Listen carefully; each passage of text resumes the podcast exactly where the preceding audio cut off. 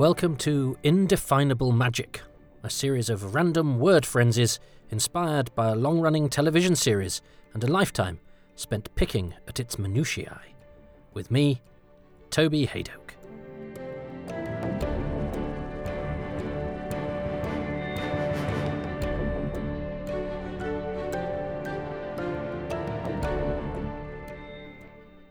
This episode, not everybody lives.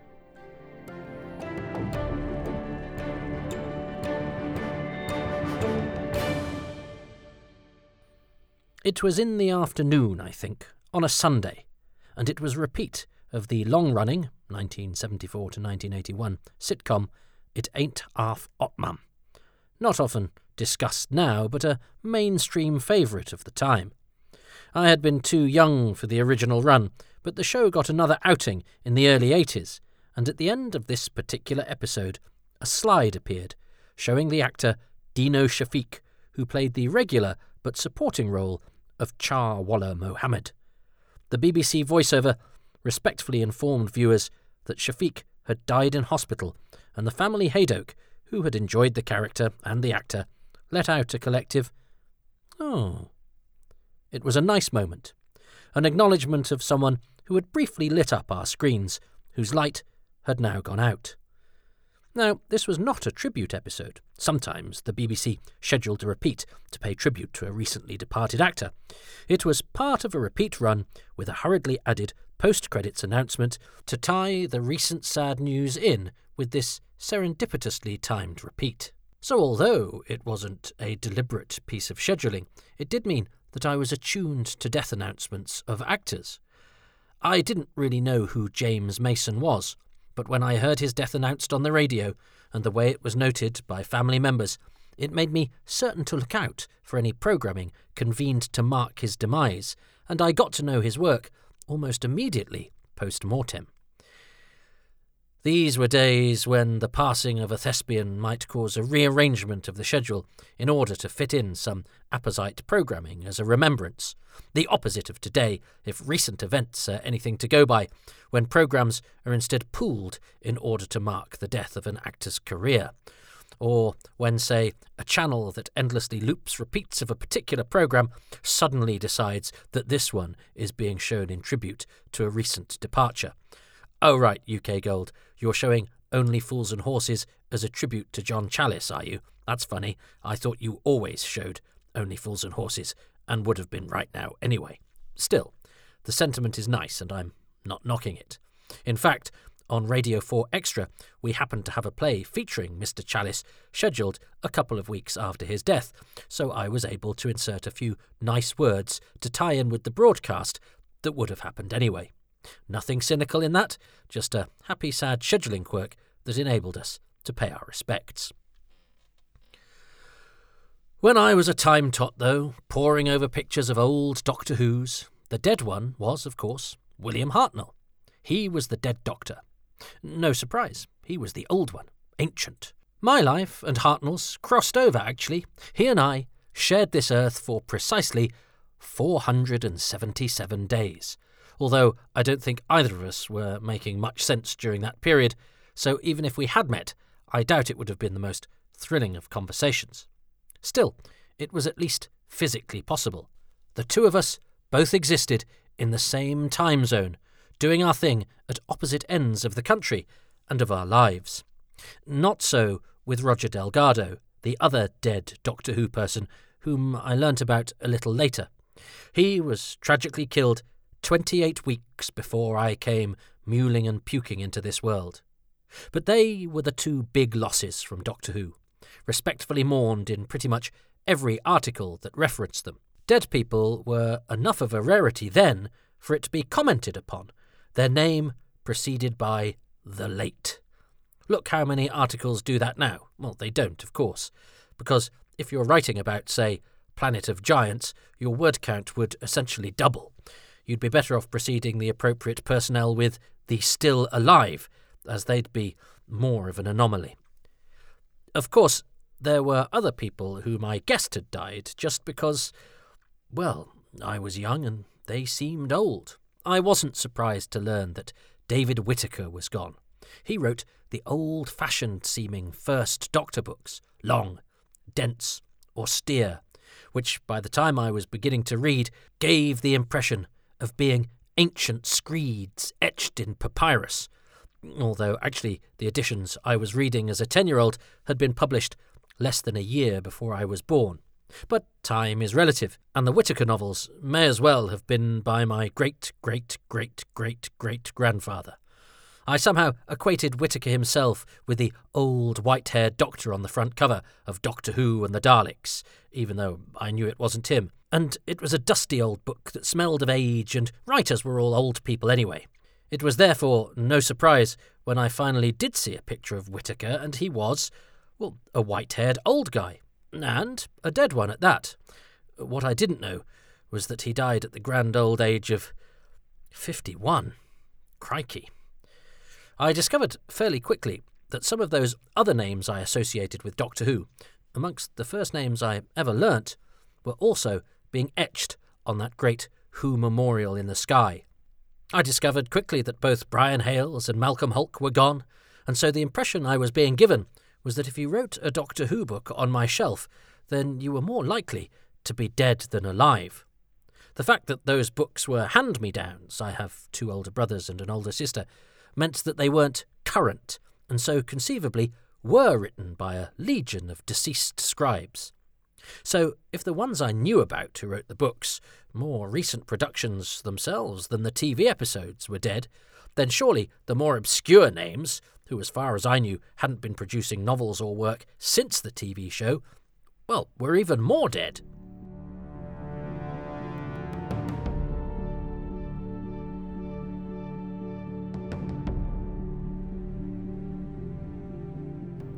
The receipt of Doctor Who, A Celebration, a hardback fact fest that I got at Christmas 1983, finally gave me a definitive list of the people involved in Doctor Who who had died.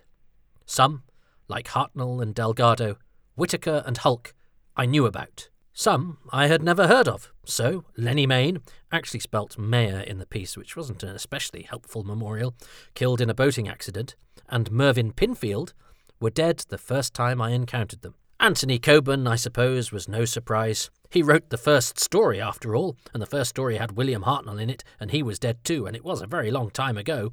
And I'm sure my mum had mentioned that Kit Pedler was dead, because it had been mentioned on Radio 4, which was always on in our house, and as you have heard, as a family, we seem to clock death. There were various names that cropped up in the later pages of Doctor Who, a celebration, like Douglas Camfield and Dennis Spooner that, I don't know, they sounded old. And those gentlemen worked mostly in the black and white era, and so it seemed to me they were probably ancient veterans by now. So when their deaths were announced over the next few years, I was saddened, of course, but I was hardly surprised. These guys worked with Hartnell. They must have been knocking on. Oh, to be young again, when 52, in the case of Camfield, and 55 in the case of Spooner seemed like a good innings. To be fair, I didn't actually know how old they were. As I say, they were names from the past, so I was just unsurprised. Whereas now, of course, their early departures seem shocking. So much creativity still to come, so much potential unfulfilled. I mean, Paul McGann, as I speak, is 60, a sprightly fellow who has almost outlived David Whitaker, for example by a decade. But I strangely enjoyed reading about their deaths. I wasn't happy they were gone, but I enjoyed the sensation of marking their loss, paying tribute to them. I enjoy funerals too, not in the sense that they make me do a little dance, but because they provide a certain cathartic ceremony, a respectful stock taking, a little bit of formalised perspective.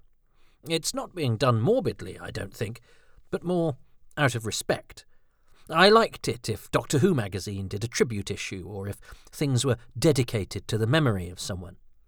There's something about being drawn to sadness. Now, whilst I'm not sure it's healthy, can't I enjoy galloping in meadows, going to discos, or hey, even a well prepared meal more than perusing obituary columns? No, Toby, you can't. I do prefer being respectful to the alternative. And of course, I was the perfect age to witness the losses of most of my heroes as they happened. I'd been watching telly with my sister. We were alone in the house as Mum was away when the news came on, so I helpfully offered to make her a drink. I went to the kitchen, put a pan on to warm some milk to make her the requested hot chocolate. Then she called me, so I ran up to the other end. What did she want? Patrick Troughton is dead, she said. I was gobsmacked. He was my favourite doctor. I'd composed letters to him, but I'd, I'd never sent them. I was embarrassed to. I didn't want to be a pain. Too late now. But the news was now on to other stories. So how did I know that this was true? I couldn't head to Twitter to check, see if he was trending, get lost in the scrolling tributes and shared grief. My first thought, I'm the youngest of four, so japery perpetrated by elders was not unexpected. Was she joking? Winding me up? She vowed not, but there was no way of checking, of corroborating this news. My mum came back the next day, and I went outside to greet her, to tell her the news, but the words wouldn't come out. I couldn't make any noise. I opened my mouth, but couldn't get any purchase on my larynx as my tear ducts took over from my vocal cords. Hot streams of salt water cascaded down my cheeks, and I could almost feel them sizzle on my skin, which burned scarlet hot with embarrassment. Those shame flames burned even brighter when I finally did get the words out, and instead of marking it solemnly, which is the sort of thing we did as a family, oh, we'd gone for Dino Shafeek. Oh, we'd opined for James Mason. She just smirked and said, Oh, God, I thought the dog had died, which apparently would have been a more justified reason to open the emotional floodgates. That's interesting, isn't it? As you've heard, as a family, we were respectful about the deaths of cultural figures when reported on the news, but if there was any whiff of emotion closer to home, it was, dare I say it, less deftly handled. My mum had been a nurse back in the day, clearly with a bedside manner that I suspect would nowadays be described as somewhat old fashioned. Or perhaps patients get different treatment than relatives, because, after all, with relatives, you have to throw emotions into the mix love, pride, hate, fear. Removing them is bad, but dealing with them is hard, and so you can see why some people might. I learnt early then that I didn't like it when people were light hearted, disrespectful about someone's death. To me, death seemed like the rubbing out of a unique person. He was a man, take him for all in all. I shall not look upon his like again. As Hamlet said, once someone is gone, we shall never look upon their like, or at least never get to soak up their knowledge, their experience, their stories, never get to benefit from their wisdom. Doctor Who has its own game attempt at Hamlet's observation, not about an unjustly murdered king and beloved father, but about a funny Welsh miner called Bert. You shouldn't feel ashamed of your grief. It's right to grieve. You're Bert. He was unique. In the whole history of the world, there's never been anybody just like Bert, and there'll never be another, even if the world lasts for a hundred million centuries, says Professor Jones, telling Jo why it's not wrong to be sad about somebody supposedly unimportant. I've seen that little speech mocked in some quarters, but it speaks to me. At its best, Doctor Who, a show about vast universes and galaxy shattering events, says that even the most ordinary person doing the most humble job is precious, and we should feel that loss. Poor Bert. Poor Miss Evangelista. Hey, even poor Sandy the Sand Beast. Yeah, I know that's not a person, but I told you, I'm sentimental, okay? And you learn from people, if you're open to them, receptive to their individuality and uniqueness. But more than that, I used to feel a pang of envy if someone said, Oh, I met him once, about someone who had died, because once they're gone, no matter what you do or what you achieve, you will never get to meet them, not once. Imagine having met, having been in the orbit of William Hartnell, or Roger Delgado, or now Patrick Troughton. It's no wonder who, living or dead, would you invite to your imaginary dinner party is such a popular fantasy question, and I always respect more people that choose great figures from history than current politicians or chart toppers. If you'd rather break bread with Michael Gove or Taylor Swift than, say, Jesus or Shakespeare or William Emms, then you certainly won't be noshing on fantasy creme brulee at Hadoke Towers when the Guardian questionnaire people come a knocking. I have to be honest, though. My lack of glibness about the death of others flirts, I fear, with sentimentality more often than not. In fact, deep down, I worry that the flirting is so successful, sentimentality and I have a full blown session in a hotel room, and on the odd occasion, even a threesome with mawkishness is not out of the question. In fact, I'd venture to say that sentimentality, mawkishness, melodrama, and mushiness all stick their car keys in a hat and end up together with me in a capri on a lay-by being gawped at by onlookers. Well, you get my drift. I remember when I had a guinea pig that died. Well, actually, it was killed because my brother, despite being told not to leave a certain door open so that the dog could get in before we'd had a chance to buy a secure cage for the guinea pig, he did.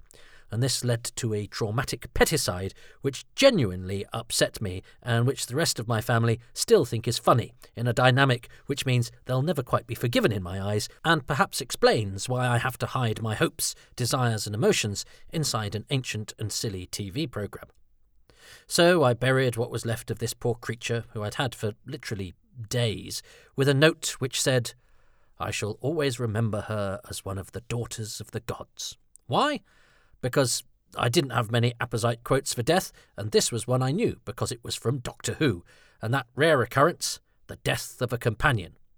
I didn't actually think my poor guinea pig had any sort of divine connection, otherwise it might have fought the dog off or something. But, like Katerina, I'd only known it for about five minutes and didn't get to spend time with it long enough to regard it as a proper companion, but somehow it had managed to secure a special, sad place in my canon. In the cold light of day, seeing a guinea pig off to the great hutch in the sky with the words of a fictional Time Lord paying tribute to a fictional Trojan handmaiden may not have been the most reverend of eulogies, but my heart was pure, and let's face it, the guinea pig will have been none the wiser and thus spared the embarrassment perpetrated by its proxy parent at its funeral. Uh, attendees 1, said proxy parent. Me. But these were big moments. Doctor Who, a celebration, told me that Sara Kingdom and Katerina had been unique amongst companions in that they had died. I didn't know then that their runs in the TARDIS were shorter than some guest characters, and that their claims for companion status were somewhat dubious. That mortal pair were joined, in my lifetime, by Adric, bravely sacrificing himself to save Earth and generating some silent credits in the process. That's what you did when death happened. You showed reverence by removing the theme tune. You didn't make sarcastic comments.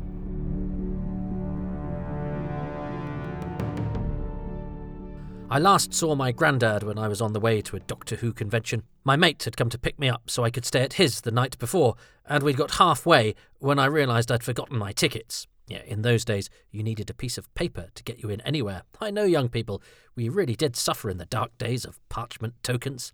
So we had to turn around and come back, and my grandad, who had been staying with us, shook his head, mock peeved at my youthful incompetence. He'd always been quite a reserved and removed fellow, no time for childish frippery, not unkind, but not quite knowable, happiest in his own company, grafting away in the garden or reading up about the events of the day in his Guardian newspaper.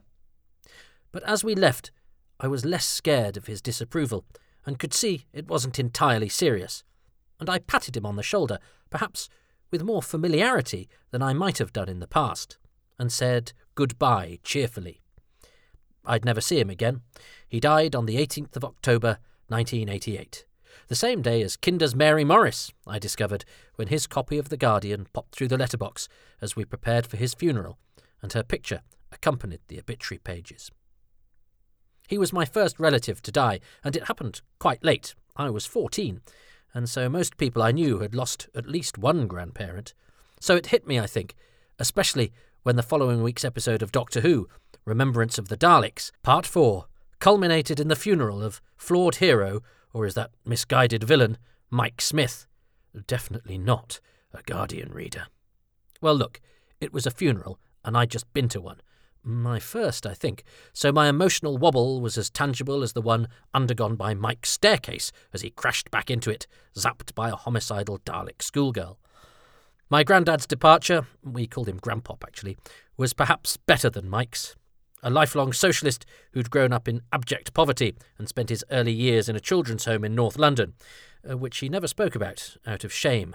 Ah, that's maybe where the whole hiding emotions in a family setting thing comes from. He had, when Prime Minister Margaret Thatcher appeared on his nightly Newsnight programme, declared, I've had enough of that woman for one day, and he went upstairs to prepare for bed and died. The dismissal of Thatcher fresh on his lips and forever minted as his final words. I'd hope that even those of a different political hue would acknowledge that in a sad story, that is a nice moment for a lifelong typesetter as he set off for the great printing room in the sky. Although, as a printer, Rupert Murdoch was his nemesis, so sky is something he would definitely have avoided. So his funeral was sad, and so after a remembrance of the Daleks, I was pretty raw. In fact, we had watched episode 3 in his house, and so the scenes that took place in a graveyard weren't exactly well timed. The business with the coffin, oddly prescient of the difficult week ahead. But the death of a grandparent was not unexpected or unusual, and even though he was only in his seventies, he looked old. White hair, white moustache, like an albino Staff Sergeant Arnold, not unlike him in bearing. He also wheezed and groaned, TB, not TARDIS, and so didn't give the impression he was being snatched away. It quickly hit me what I'd missed, though. Being able to quiz him on anything, with no schooling at all, he had educated himself, and he would know about it, from popular culture to sport to history, to his reliable presence at breakfast. Two Weetabix, every morning without fail, except on Sundays, when he had boiled eggs and soldiers. He may have been well read, but he was quite staid when it came to foodstuffs.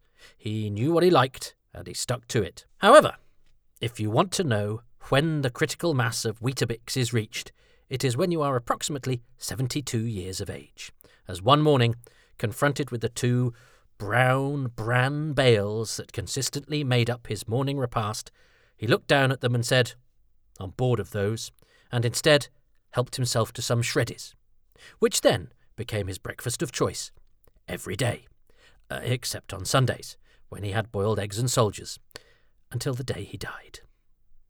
But habit is comforting, and so is ceremony, which is why we have funerals and why we pay tribute. When Patrick Troughton died, the only upside for me was that Doctor Who magazine would undoubtedly do a tribute issue. More coverage for my favourite Doctor. Unfortunately, due to printing schedules in those days, it took a while to materialise, and when it did, to my abject fury, the DWM archive that issue was Warriors of the Deep. Abject fury indeed. That's the kind of deep required for a Troughton tribute. I was also very cross that the BBC didn't show an old episode of Doctor Who as a tribute to Troughton. Fulton Mackay, who died at around the same time, warranted a hurriedly scheduled porridge episode. So why not dust off some old Who for the second Doctor? My effrontery wasn't totally selfless. We had recently acquired a video recorder, and so I could have had some old Who on tape for the first time. But no, my main objection was that this was the BBC once again undermining my favourite show and, by celebrating Mackay but not Troughton, favouring a comedy over a cultural phenomenon. Quite where poor Mr. Troughton not to mention the esteemed Mr. Mackay, whose tribute I did not resent, of course, ended up in my whirligig of entitlement I do not know, but like many moral crusaders, my righteous indignation was not without self interest, and I ended up as cross as I was sad, and it did nobody any favours. I still maintain that the lack of a Troughton tribute bar a short monologue on Radio 4 from his old friend Jack May, with whom he'd endured the space pirates, and if a friendship can survive that, then it can survive anything, was pretty remiss. With Mackay's death, I made sure to record the news report to somehow make up for the fact that I hadn't nabbed Troughton's. Perhaps I was secretly hoping they'd show a clip from Doctor Who and the Silurians, in which Mackay played Dr. Quinn, but again, I was to be disappointed. If you're wondering about the depths of my cataloguing of perished players, I still have that videotape somewhere. It's the support feature on an E180 that has the uh, much later BBC Dennis Potter tribute on it, an example of doing such things properly.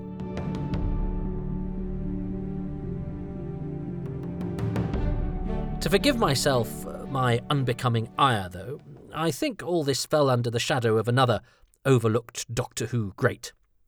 Robert Holmes had died before his final episode of the show was aired, and there was ne'er a mention or a caption to acknowledge the passing of this fine servant, which I had thought pretty poor. Nothing here would have had to be hastily convened. Holmes had died in the May, and the episode was broadcast in November. A few years later, I noticed the EastEnders writer Charlie Humphreys got a nod at the end of the latest omnibus of the soap, and Holmes's absence from his valedictory episode still rankled. Interestingly, on one of my few visits to my dad, who didn't play much part in my life, I remember discussing legacy and tribute, and him dismissing my sentimentality and my fury with the observation that whatever happens after your death doesn't really matter. You're dead, so it won't make any difference to you. A fair point, though I ruefully note that that came from someone who didn't make that much effort to create a legacy with his own family when he was alive, so he wasn't exactly an objective observer, and for the record, and to my great surprise, when he died, I wept buckets, and his presence, or rather lack of it, when I was a child, has certainly left a legacy, and not a particularly good one, unless you're a particular fan of cathartic radio foreplays about absent paternal figures, in which case he's a winner. I was older when the next of our leading men passed away. Jon Pertwee, unlike Patrick Troughton, who died on a Saturday and so only got a cursory bulletin, had time for a pre titles warning. So, in the opening moments of the news, the last story they threw forward to was and it's goodbye to the Doctor, with a quick clip of the Pertwee titles. And so my instinct for preserving video based sci fi arcana kicked in, and I grabbed a spare VHS tape and threw it into the machine. This way, I'd have proof, I don't know, and, and the morbid Anoraks version of the Zapruder footage to pore over and relive this defining moment. But I didn't like what I recorded. Indeed, I was furious. Oh, I didn't cry this time. I gnashed and churned and festered with anger. When the story came, there was a clip from Day of the Daleks of the Doctor fighting an Ogron. A decent choice, but the bit from earlier in that story, when he disarms a human guerrilla whilst maintaining his cool and drinking his whisky, might perhaps have been a better choice, but I'm not going to quibble. I am going to quibble, however, with when the BBC's arts correspondent Nick Higham intoned, the sets may have wobbled and the acting may have been found wanting, but for many children, Jon Pertwee was Doctor Who. What? This is a tribute to a man. This is the news. You wouldn't get that with anything else. The sets on Porridge were no more robust than Doctor Who's most of the time, but there was no mention of those in Fulton Mackay's obit. Why not? Because they weren't bloody relevant. But the BBC was at that time in the grip of such self flagellation about one of its most popular brands that it wasn't enough not to make it. They had to twist the knife in at every opportunity, even in a purely factual, apparently, report about the sad passing of a national treasure. They made Gerald Ratner seem like a model of well judged self publicity. So I was too busy being angry to cry. I'm not sure that's a good thing. Tears used to make me ashamed. Now they remind me that I'm alive. As we have suffered so many more Doctor Who deaths as time has marched on, I think I've assimilated the news without a lachrymose response. Life does that to you. In fact, there was even room for humour with the death of Jon Pertwee. My friends were so taken aback by my need to record my hero's death and my obvious discombobulation at the news that that night they posted Jon Pertwee is dead posters all around the pub in order that I might espy one and get, I don't know, what, mad, sad.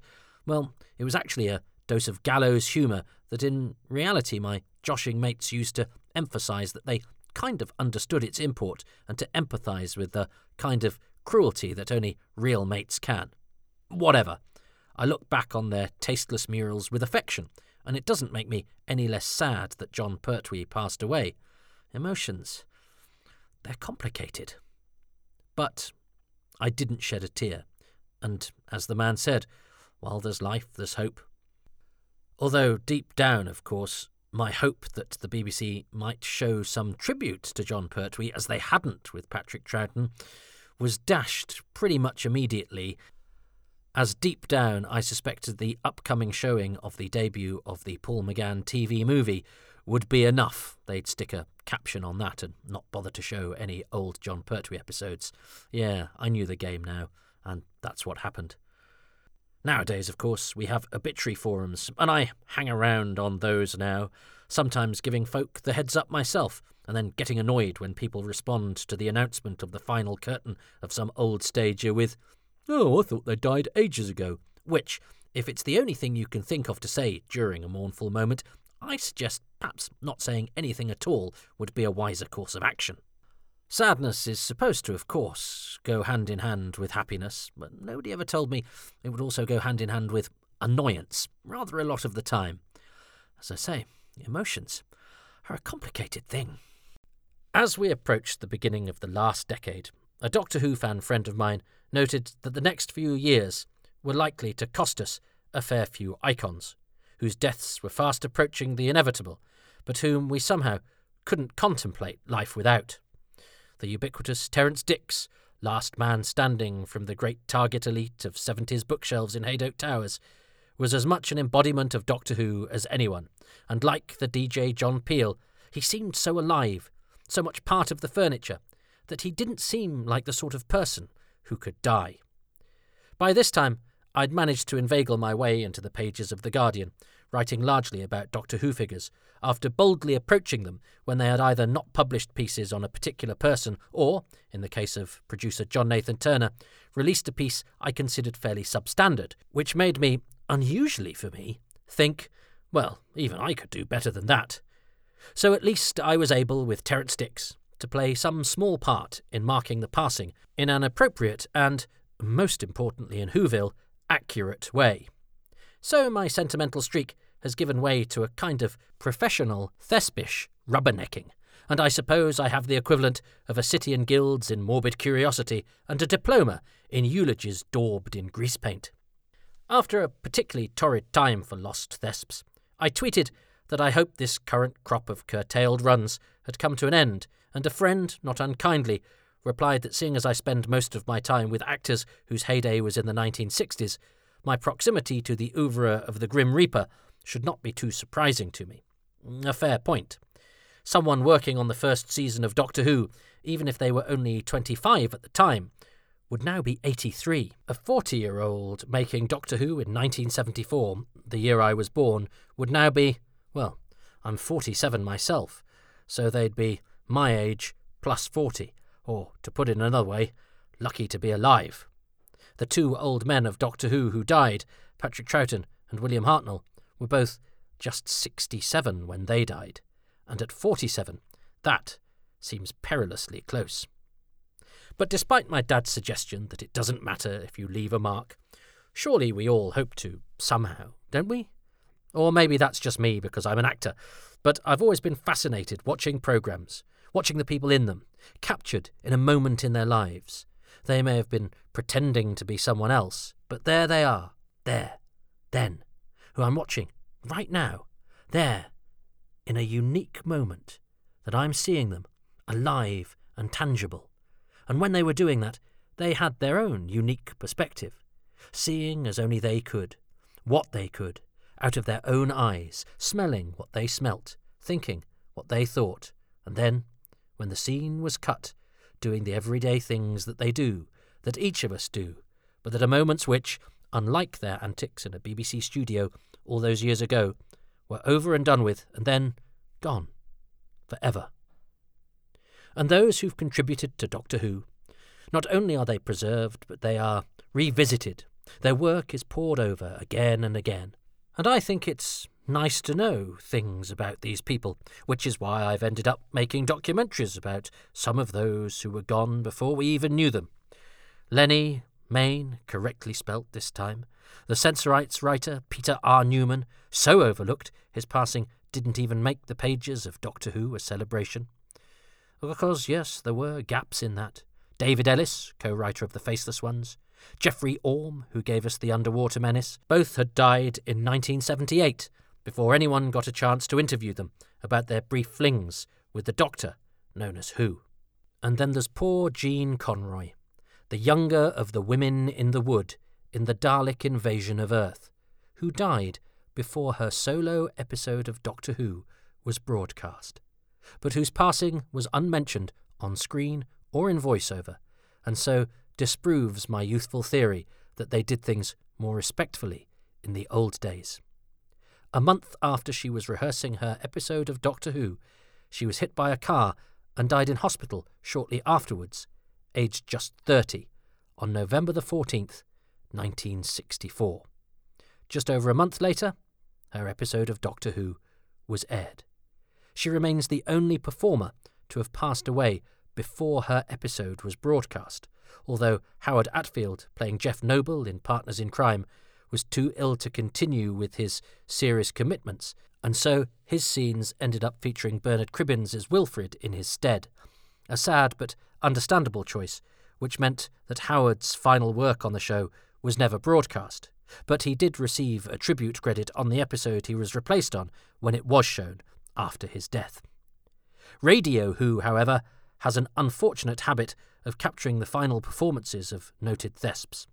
Valentine Dyall as Slarn in Slipback died a month before it was broadcast on Pirate Radio 4, whilst Harold Innocent as Freeth died in between the broadcast of episodes 3 and 4 of The Paradise of Death, and duly received a tribute in voiceover, as he did at the end of the Heartbeat episode Going Home, broadcast a month after his death in September 1993. Then, of course, there is the case of Peter Arne, who had been cast as Mr. Range in Frontios, but was sadly murdered before he could record his scenes. Returning from a costume fitting for Doctor Who, he had been killed, bludgeoned to death by a young Italian man he had invited into his flat. His assailant subsequently took his own life in a tragic coda to an event which makes Arne the only actor to have died whilst making the show without recording any scenes. Earlier than that, in the 1960s, the deaths occurred of a small band of players who didn't live much beyond their outings in time and space. The next Doctor Who actor death that I can ascertain after Jean Conroy is Jack Cunningham, the jailer in the Reign of Terror, who died in January 1967, less than two and a half years after his appearance in the show. Next up, I think, was Michael Peake, who plays Tavius in The Romans, also Less than two and a half years after his appearance, he died in April 1967. And then, from the smugglers, Jack Bligh, who died in September 1967, just under a year after his episode of Doctor Who was broadcast. Although he was such a doughty thesp, it was nowhere near his final role, and he scored nearly a dozen screen appearances in between the cove and the grave.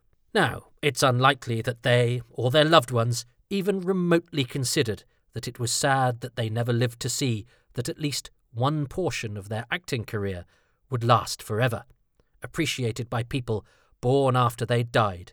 But retrospect, I think, allows us to feel a little sad about the passing of these fine folk whom we never got to meet. Sometimes the opposite can happen.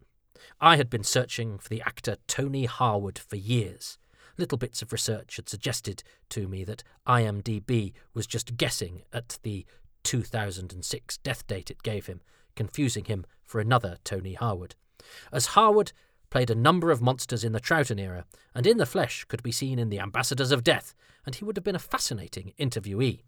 With help, I finally tracked him down earlier this year, only to discover that he had died in December 2020 doubtless prior to that going about his business blissfully unaware that he would have been being probed for Doctor Who documentaries and signing autographs for eager fans in Chiswick, if only we'd found him.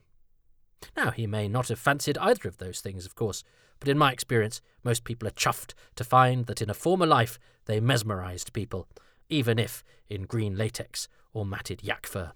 And actually, Tony Harwood's final appearance in Doctor Who was in the flesh, in The Ambassadors of Death, in which we finally got to see his face, and he also delivered a couple of lines. However, what happened to him after that and before December 2020, and what his memories were of that extensive period he spent on Doctor Who, and in some classic stories, working with some legends, well, those were things that we could have been able to ask him had we been able to find him between the Ambassadors of Death and December 2020, but by the time that we did, it was too late. Talking of the Ambassadors of Death, that story has at least one episode, episode 3, with no surviving cast members at all. Episode 4 is another possibility, depending on the status of John Lord, whom I have been unable to trace. Season 7, thanks to all of its regulars being no longer with us, is the only one to have episodes that have no surviving credited actors at all. Spearhead from Space 3 and 4, and Doctor Who and the Silurians 2 and 3 also have that sad and dubious honour. The recent death of Tony Selby means that Dragonfire episodes 1 and 3, which used to have an entirely living cast, now sadly have a deceased cast member, leaving only City of Death episode 4 and Earthshock episode 1 as the only episodes of the classic series to have, as we speak, no casualties among the credited cast. At the time of recording, Tom Baker is the sole surviving credited cast member of The Deadly Assassin. Look at them all. Gloriously supercilious Angus Mackay as Borusa, witty Hugh Walters, brilliantly suggesting both superficiality and disdain in his lovely turn as Runcible. Bernard Horsfall, strong and dramatic in those scenes in The Matrix, tussling in the undergrowth and negotiating tricky terrain. All gone. And some of them quite soon after.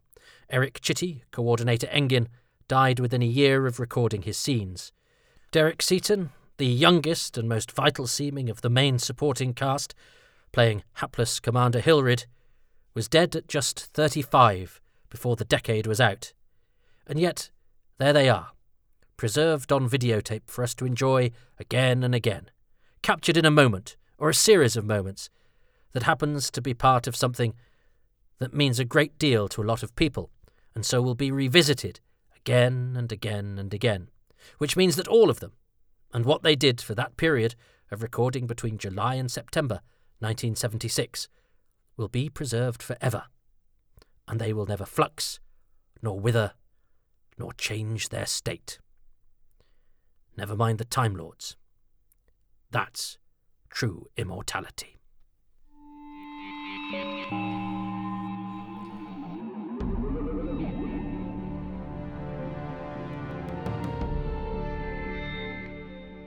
Thank you for listening to Indefinable Magic. This episode, Not Everybody Lives, was as anorak clad a set of eulogies as you could possibly hope for, or not, and was delivered by me, Toby Hadoke.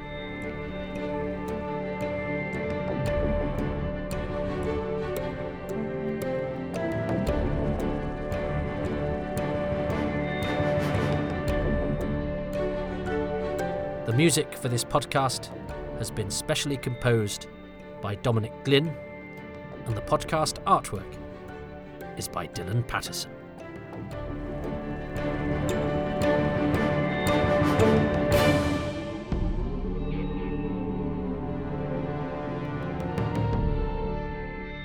I would like to pay special tribute to patrons of this podcast, who include Jeff Walker, Richie, David Trainier, Ian Dean, Andrew Wilson, Ralph Chilton, Fnord Prefect, Hugh Davis, Nathan Martin, Trevor Smith, Simon Coling, David Green, Lee Kremin, Ruben Herfindahl, Peter Burns, Peter Harness, Rob Leonard, Stephen Moffat, Richard Straw, David, Jenny at Blue Box 99, Paul Carrington, Paul Cook, Peter Crocker, Rob Dawson, John Deere, Chris Dunford Kelk, Chris Phone, Jason Gorman, and Barry Platt.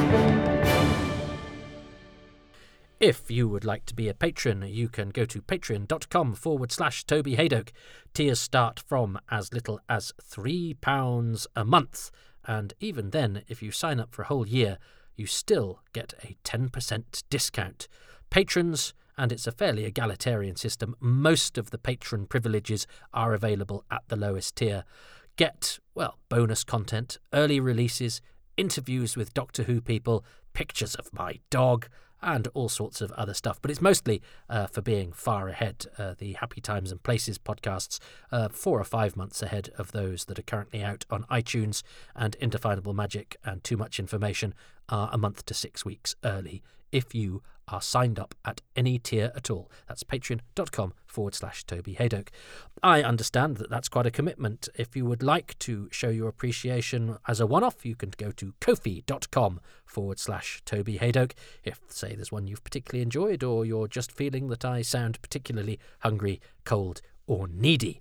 Um, but I'll tell you what costs nothing because I know times are tough, and I mostly appreciate the fact that you listen but spreading the word would be good. Saying nice things on Twitter, on Facebook, and especially giving these five stars, a five star rating on iTunes or wherever else you get your podcasts from, really helps with the visibility of these things and makes the uh, hard work possible to be enjoyed by more people.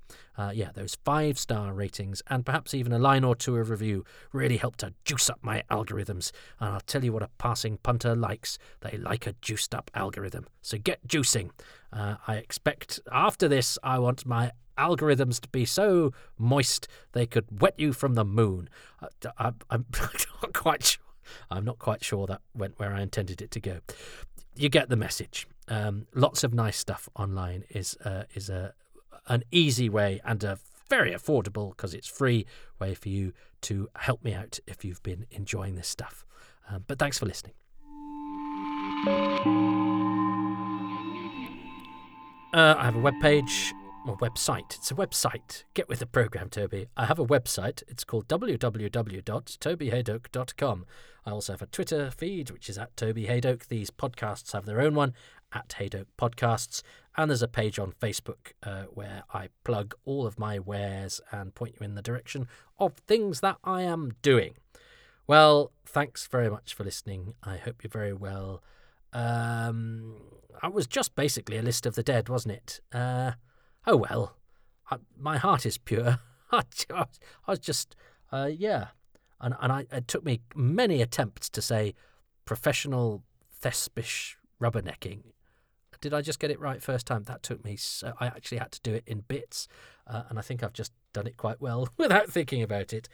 Oh well, there we go. Um, I hope that was more than just a list of the dead, but it might have been a list of the dead with the odd metaphor and an overuse of the great insert apposite thing here in the sky. So uh, I'm going to draw an end to this and uh, send this podcast to the great recording booth in the sky.